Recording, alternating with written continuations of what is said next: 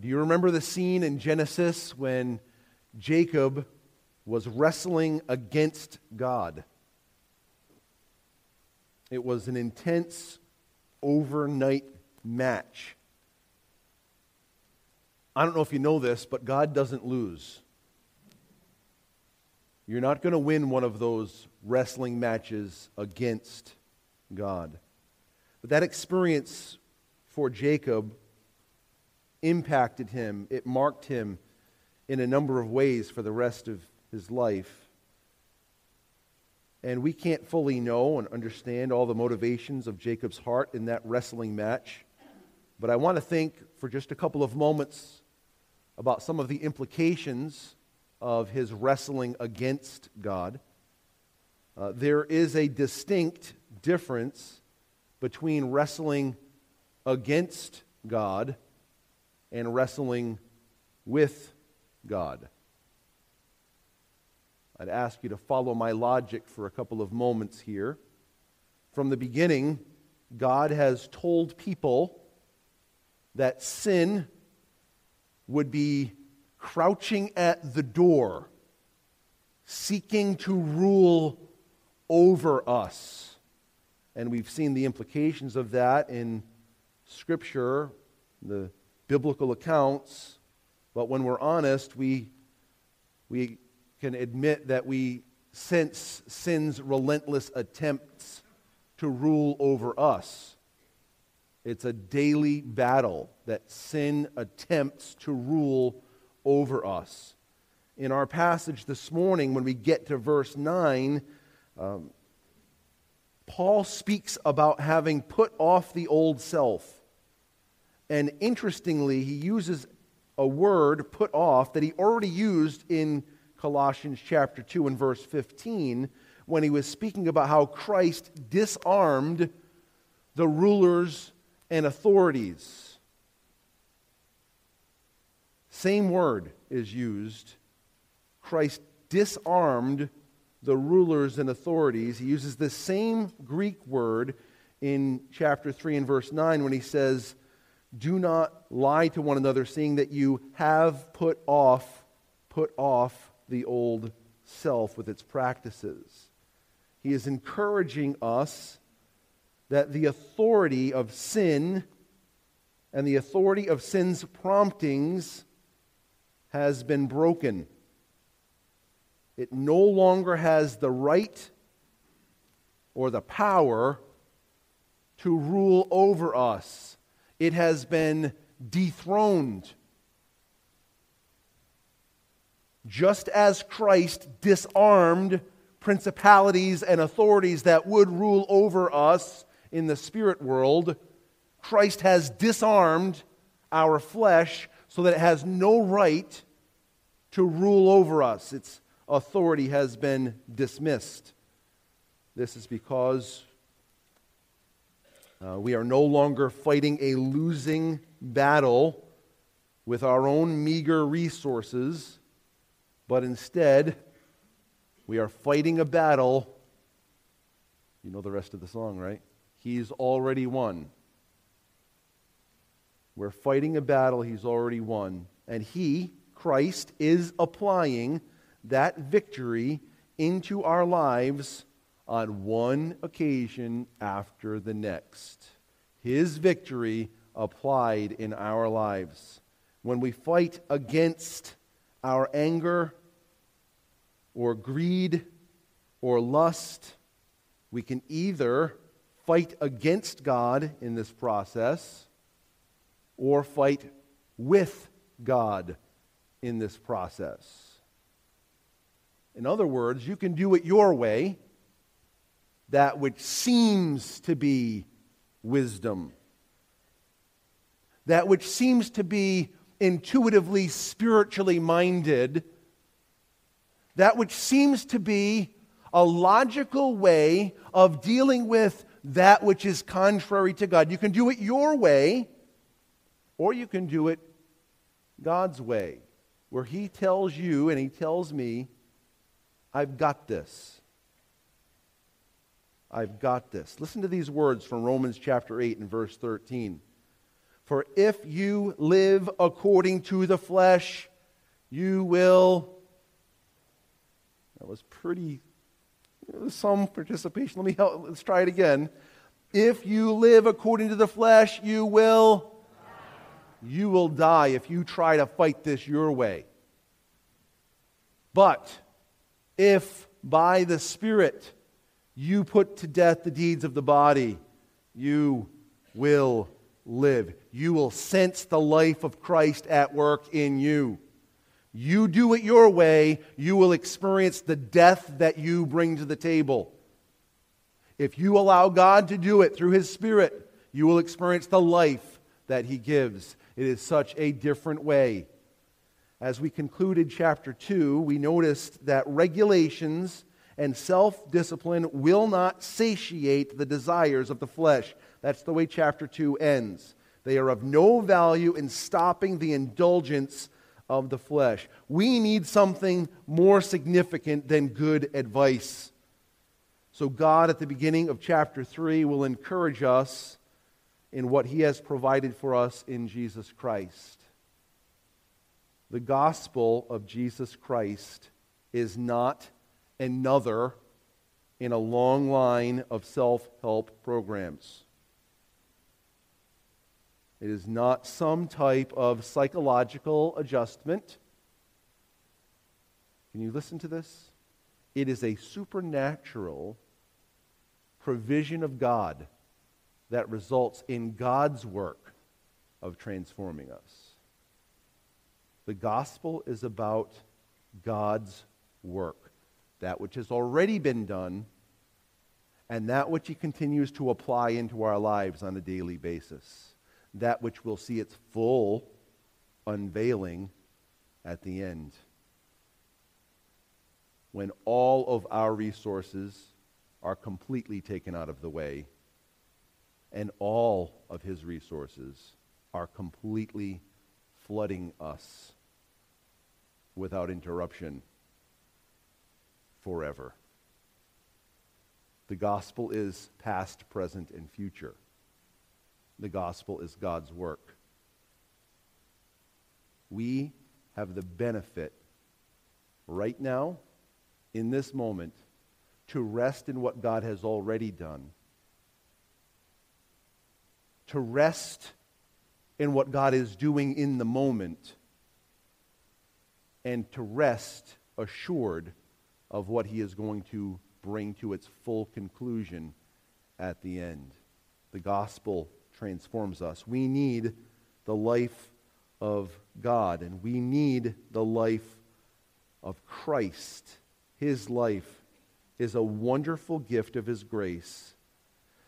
Now, throughout the Gospel of John that we've been studying, and we'll resume shortly our study of the Gospel of John, excuse me, John, under the inspiration of the Spirit, is regularly talking about the reality that God, through Jesus, is providing life. Life is a major theme in the Gospel of John. Listen to these words in John 1 4.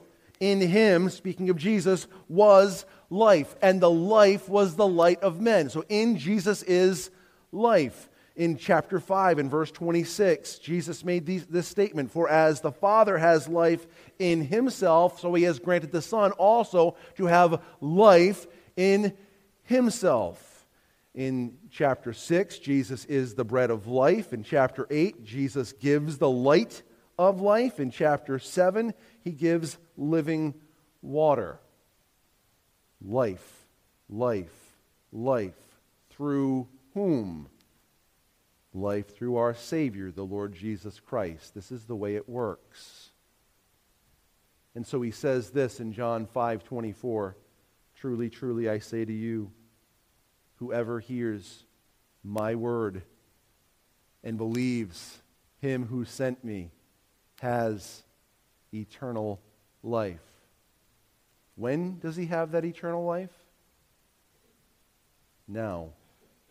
He who believes, he who hears my word and believes my Father who sent me, that person has right now eternal life. And he does not come into judgment, but he has passed. This has already taken place. Has passed from death to life. This is what God has accomplished through Jesus Christ. The good news about Jesus Christ is he's already taken each believer and has removed us from the status of death and placed us into the reality and union of life. Life that we find and have through Christ.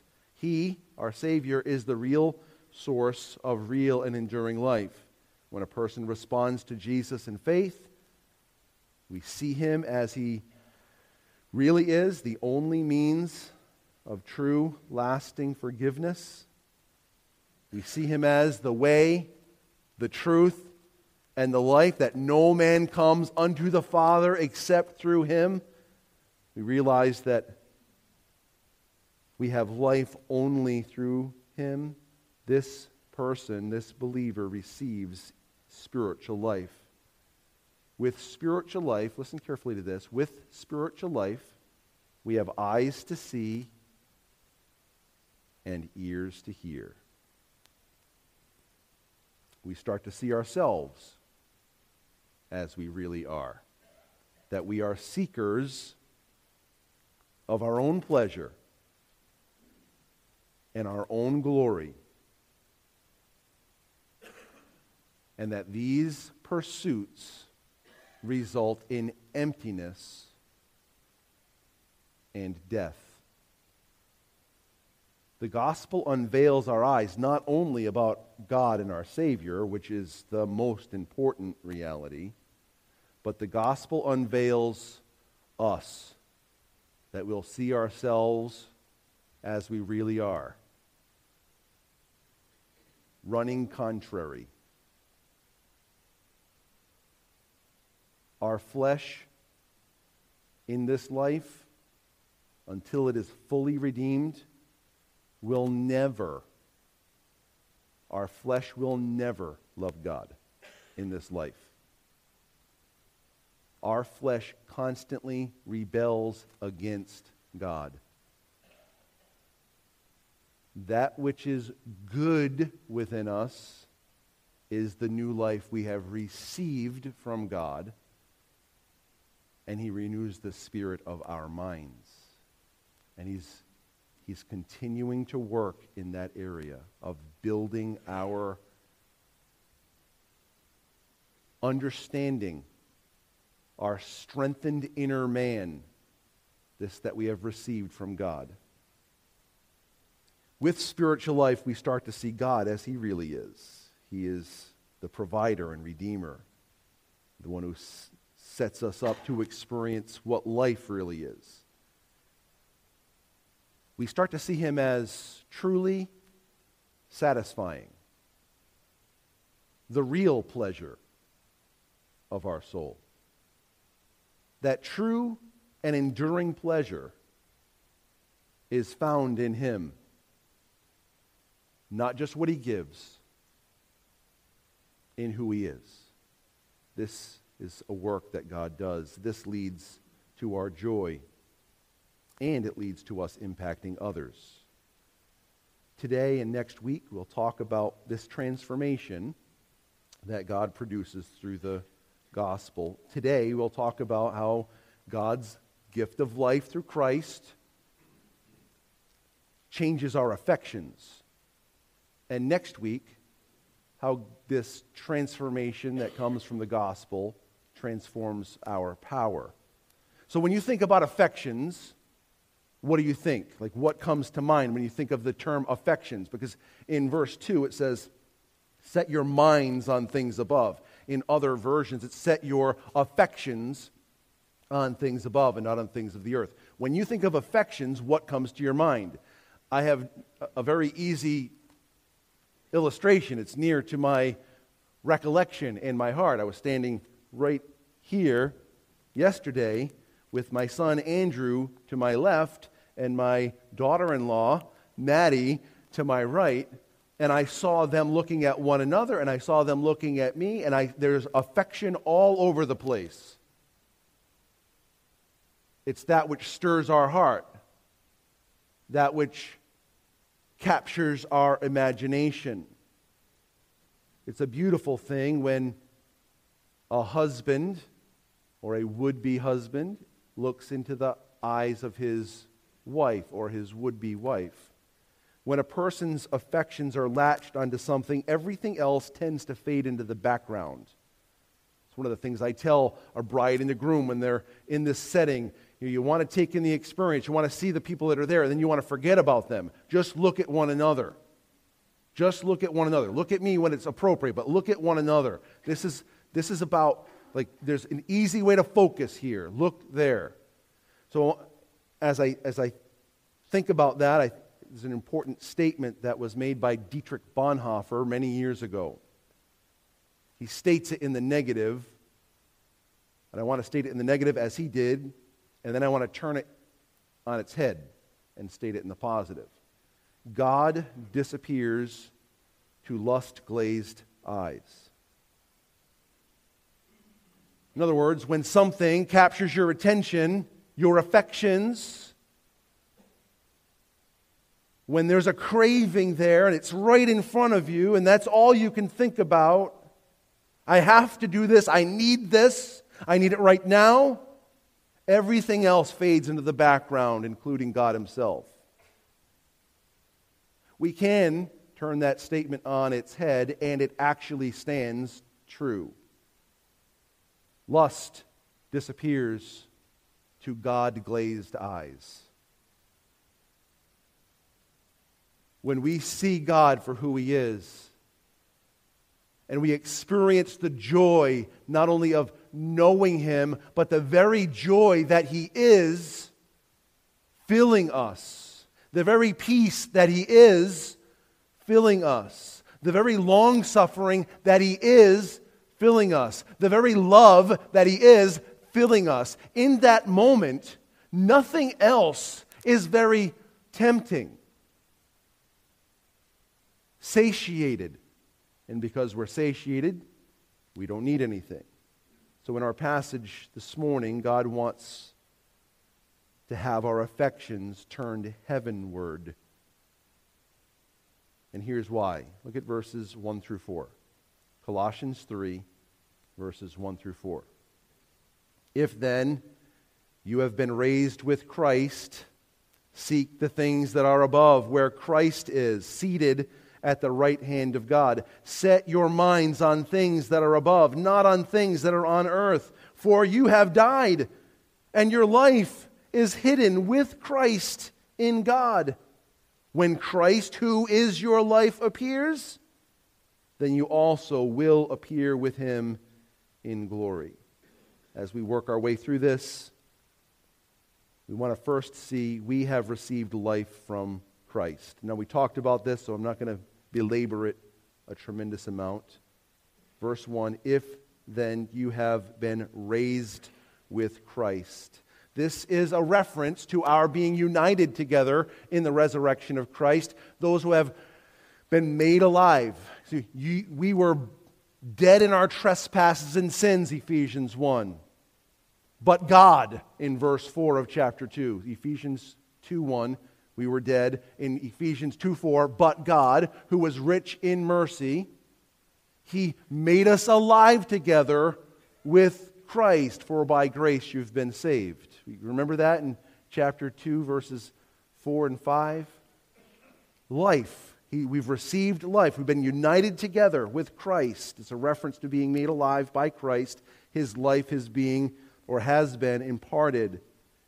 It's a reality for all those who have trusted Christ. We've been made spiritually alive. Our physical life that which we nurture on a daily basis. We ensure we eat and drink and we sleep and we exercise. We do those things to keep our bodies moving. Our physical life will one day come to an end. It's true for everyone. It's just reality. You've experienced that taste of death with the loss of loved ones. One day that will be your own experience. You will also breathe your last breath one day. Physical life comes to an end for everyone. But those who have trusted Christ, those who know Jesus, who have received this life from Jesus, We've received it already, and we taste it in bits and pieces, that life that we've received. One day we're going to experience it to the full. It's only getting better. It's only getting better. Our Savior is in heaven. Seek to receive what he has to offer. It is part of this life that he's imparted. If then you have been raised with Christ, seek the things that are above, where Christ is. He's seated at the right hand of God. He provides this for us. Set your affections there. It's life enhancing. Set your mind on things that are above, not on things that are on the earth. When our affections are turned heavenward, what do we learn about God? What is He like? How does the Bible describe His feelings toward you? He's going to answer that in verse 12. Put on then as God's chosen ones, holy and beloved. And he goes on and talk about putting on compassion and the like. God calls you his chosen ones. He calls you holy. And he calls you loved.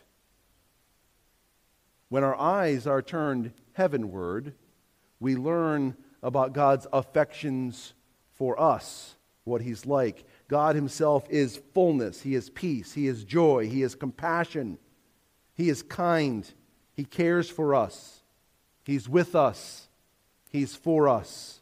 These realities and many more help to inform us about the life we are now living. Listen, the best joys of this life are but a snack compared to what is to come. The greatest wedding you've ever been to on earth is a mere shadow of the substance of the wedding that is to come that we will experience in the presence of God as the bride of Christ. The worst pains of this life will be overshadowed by the wonder of what God has provided for us. We've all endured our share of pain, some perhaps more than others. And pain seems to capture our attention. It abides, and we can feel the impact days and weeks and months and even years after. But one of the glorious realities of this coming kingdom is that all the past kingdoms will be ground to powder and will blow away with the wind. That is what will happen with all of the pains that we've experienced in this life. This is why Paul could say in Romans chapter 8 that the sufferings of this present time are not worthy to be compared with the glory that shall be revealed in us. This is why I can say in 2 Corinthians chapter 4 that these are light, momentary afflictions, but they're working. God is working through them a far more eternal, exceeding weight of glory. Life, real life. The best this life has to offer is nothing compared to what is coming. And the worst this life has to offer is nothing. It'll be not even a memory on the other side. This is what God has given to us by giving us life in Christ. Set your affection there. Rem- remind yourselves of this life you received. So these difficulties don't dissuade you, and these joys don't deceive you. He moves on in verse 3. to tell us that our lives are hidden in Christ. Our lives are hidden in Christ. Look at verse 3. For you have died, and your life is hidden with Christ in God. There's a lot to be said here. I don't have time for all that I would like to say. My guess is there are some things in your life over the course of 15 years of life for some, 30 years of life for others, 50, etc. In the course of those days, there are some things that you might be embarrassed about. Things you wouldn't want to write an article about and place in the Providence Journal or a place on the uh, church website in a blog post. That'd be my guess. We all have that. You know what's really great? All of that has been taken out of the way, having been nailed to the cross. Our lives are hidden in Christ. We spend so much time constructing our lives professionally, socially, economically. We work to do all this. And like at the end, we kind of like want people to say, hey, look how, look how it's working out for that guy. Look how it's working out for that girl. But this is just a shadow there's real substance in having your life hidden in Christ. That is real joy because that's real righteousness. That's real truth. That's actual authenticity. You want sincerity? You'll find it in Christ. Our lives are hidden with Christ in God he, he's going to tell us in verses 5 through 9, and, and again, we're just going to touch on it, to let go of deadly patterns. To let go of deadly patterns. Look at verses 5 through 9 with me.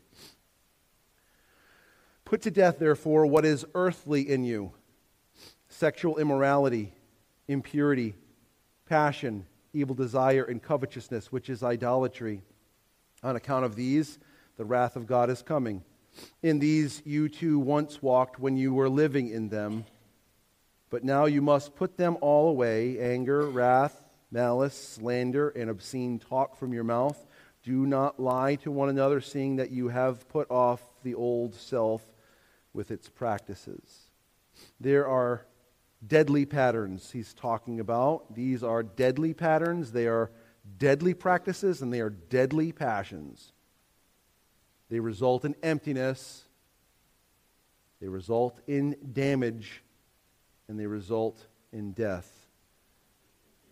But what's amazing is that God designed marriage in such a way for a husband and a wife to be one.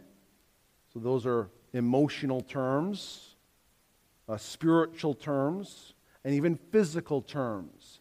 God designed sex in such a way that husbands and wives would enjoy that freely and wonderfully with one another. It's a good gift from a good God by his great design. It's all a joyful part of this journey. And yet, mankind has twisted and warped sex into a means of satisfying the basest of human cravings.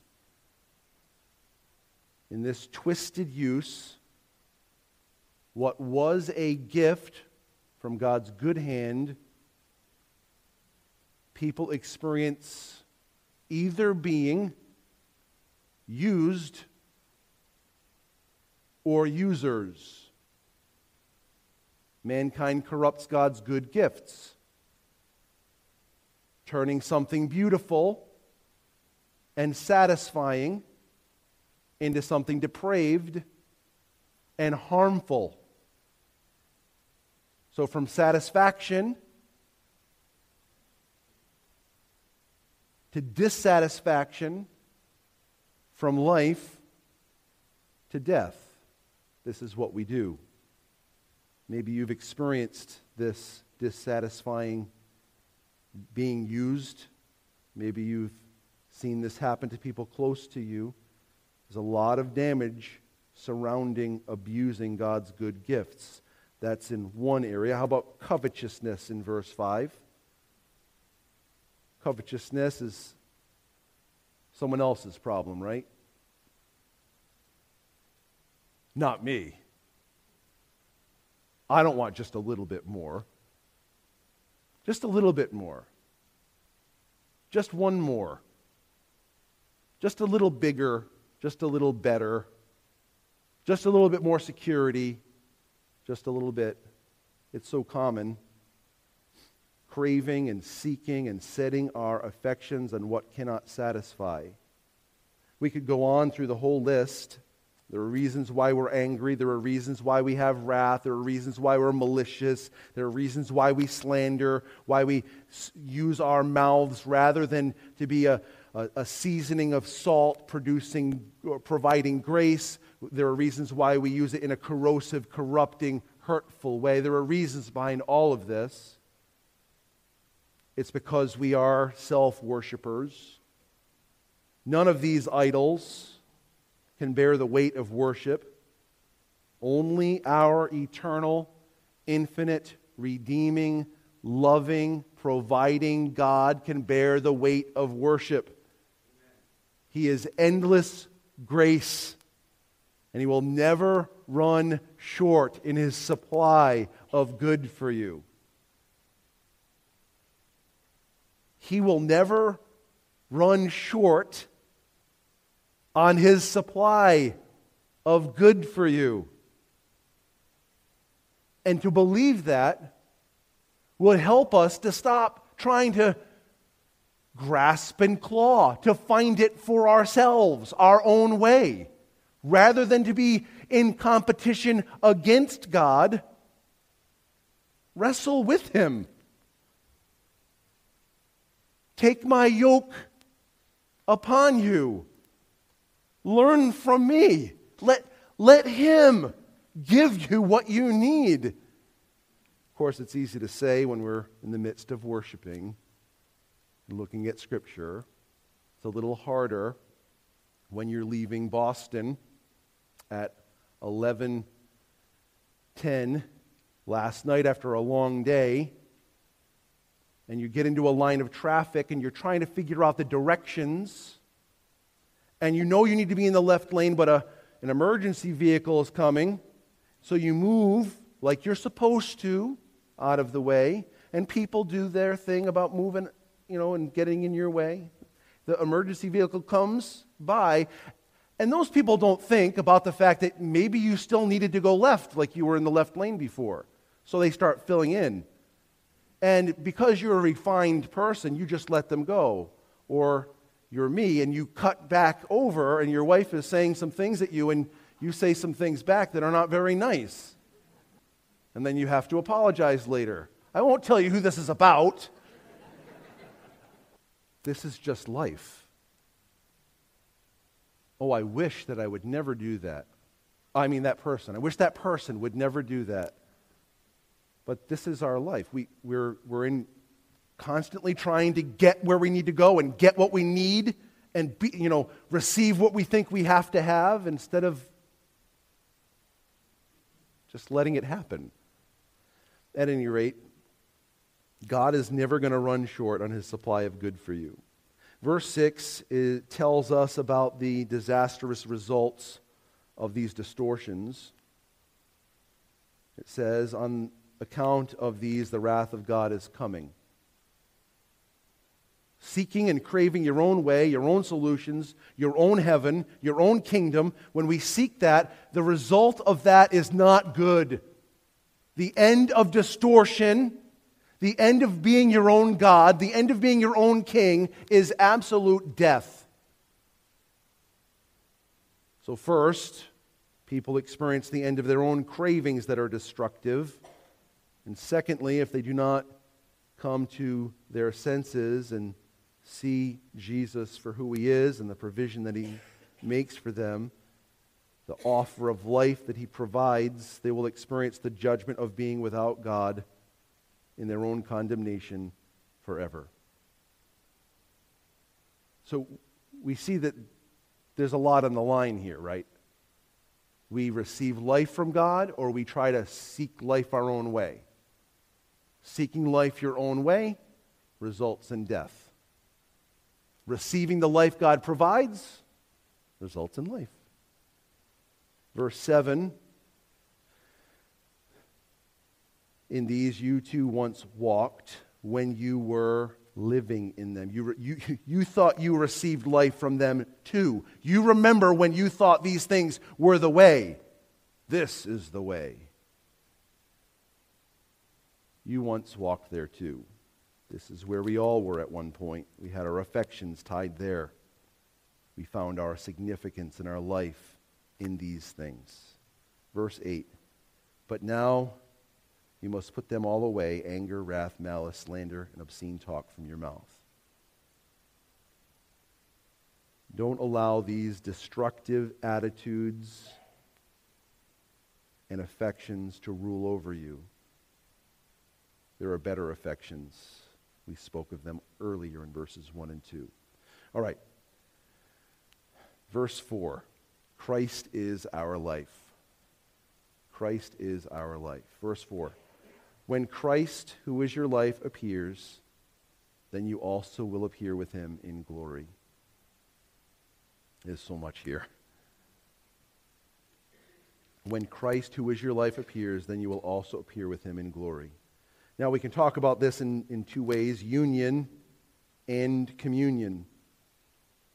When we trust Jesus as Savior, the Bible speaks of the spiritual reality that takes place we died with him and we were raised with him and we speak about it in uh, galatians 2.20 comes to our attention uh, somewhat frequently. I have been crucified with christ. It's no longer i who live but christ who lives in me. And the life i now live in the flesh i live by faith in the son of god who loved me and gave himself for me. In union with jesus his death is our death and his life is our life. God sees us in light of the perfect righteousness of Christ. When we're united together with Christ, his record of righteousness is our record of righteousness. This is why we're so confident when we read Romans 8 1. There is therefore now no condemnation for those who are in Christ Jesus. Because the judge, Jesus, is not going to say, that record of righteousness is not sufficient when it's his. He fulfilled every demand perfectly. Union. We can't be condemned. He will not turn us away, and He will not turn away from us we are secured and loved and accepted and pleasing to our Father. How does, how does that sit on you?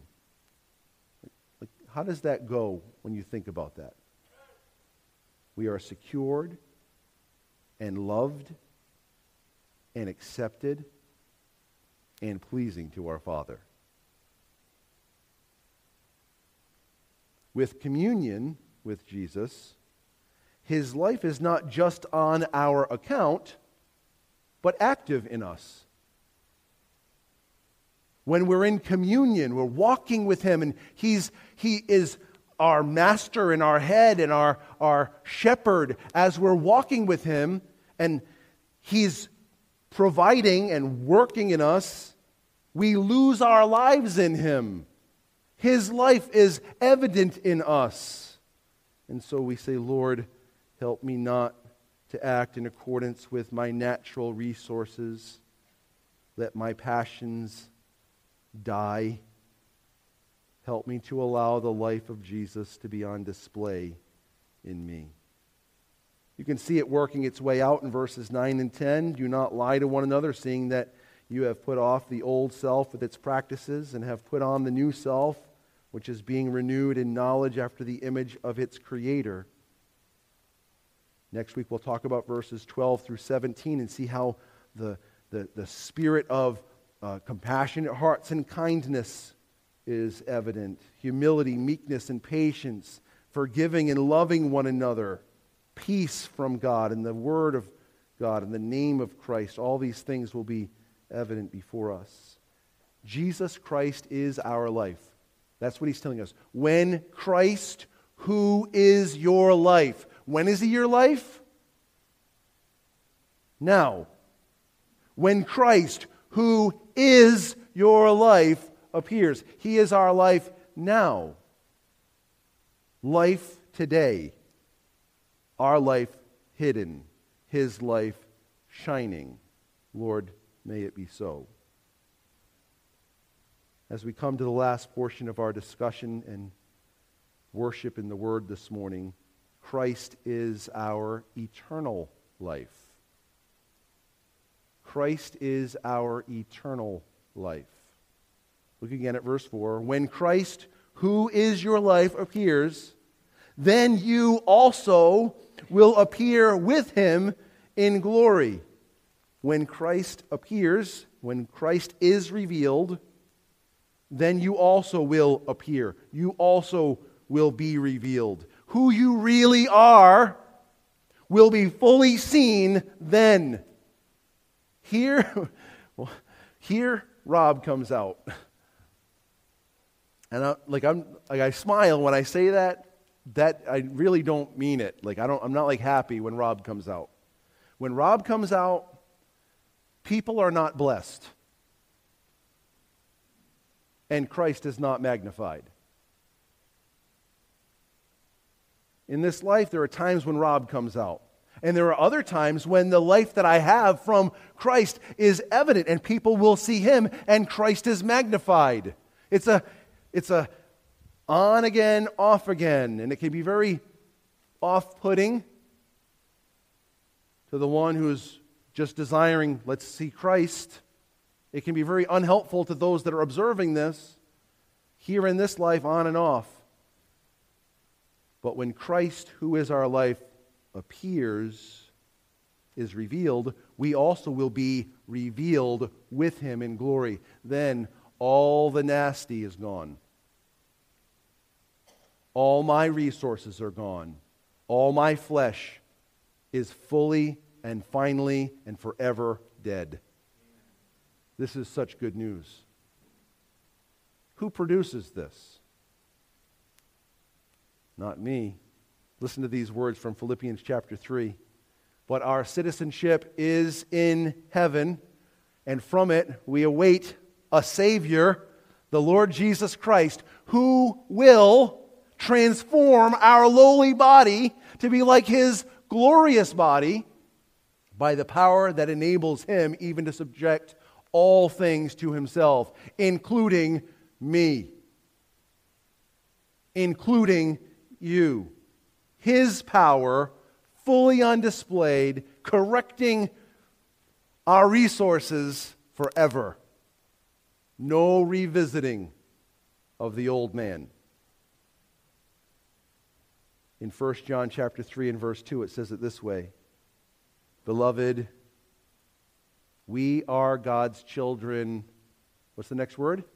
Now. We are God's children now and what we will be has not yet been, uh, has not yet appeared, or has not yet been revealed. But we know that when he appears, we shall be like him, because we will see him as he is, and then people will see us as we really are in Christ. It's all over at that point. So, not only is Jesus Christ our life that we have received right now, Jesus Christ is our eternal life, transforming us fully and forever. We call that glorification. Who you really are will be fully on display forever. We get glimpses of it here and now in this life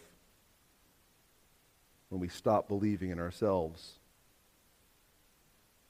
Oh, that doesn't sound popular. believe in yourself. If you can conceive it, you can. Oh, wow, you guys aren't paying attention? if you can conceive it, you can achieve it. Now, no, the gospel says stop believing in yourself. Now, if you're, in, again, in the natural world, yeah. if, you, if, you want, if you want to gain academic excellence, you've got to work hard. Conceive and achieve. You've got to work hard. If you want to, want to do really well in in, a, in a military career, you have to go through the paces. Learn what you need to learn, learn your job well, do it great. But we're talking about spiritual things here. Stop believing in yourself and stop believing your feelings and stop believing your passions and stop believing your pursuits. When we abide in believing in the real life that we have received in Christ, everything changes. But we battle this every single day. But one day that battle will be over. But remember this Christ has already won. Our life will one day appear. Our day to day is about letting that victory of Jesus Christ be on display. And it happens as we see our God for who he is and see our pursuits for what they really are and allow God to transform our affections for what is really, truly life. And God, by his grace, is transforming us. So, what do we say? Look to him See him. Seek him. Set your affections on him. This is how you satiate the desires of the flesh. It's not by regulation, it'll never work. See him for who he is. Seek him for what he is and what he provides. And God will satiate you. Your affections will be fully satiated. He'll, he'll give you what you need. This is what he does. Let's pray together. Father, thank you for all that you are, what you've given to us in your word that points to us to Christ, points us to the fullness that you are and the fullness that you provide in him. Father, we pray that you'd help us not to settle for the snacks and treats of this life that, that cannot fully satisfy and that end in distortion. We pray that you'd help us to be satisfied in our Savior, your Son, and our Savior. Help us to seek Him. Help us to seek you. We pray that we would experience the joy and power that comes alongside of that, that others would see Christ magnified in us. We pray this in Jesus' name. Amen.